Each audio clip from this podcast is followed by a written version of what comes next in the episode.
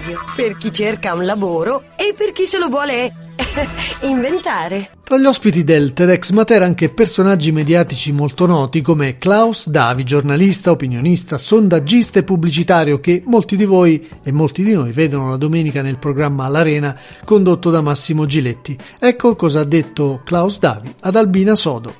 Io sono qui perché questa città può significare makers, nel senso può determinare il rilancio di tutta quest'area e di tutto il sud.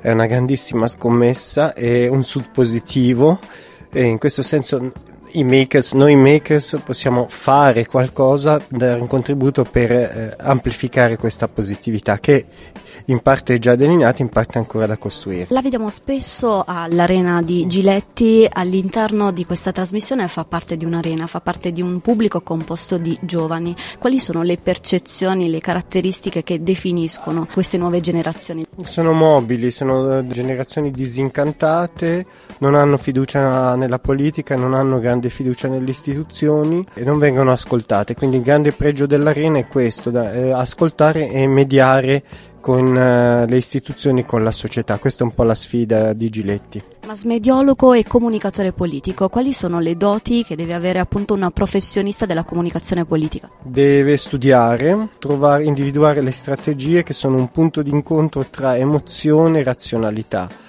mentire non serve più perché diciamo che ormai la gente è, aggiornata, magari un messaggio meno dirompente, meno forte ma più credibile, penso che arrivi. Ci sono dei rischi che si possono incorrere in questo tipo di professione? Beh, io ho fatto tanti errori, anche uh, ho sbagliato e mi sono ricorretto, quindi che non rifarei.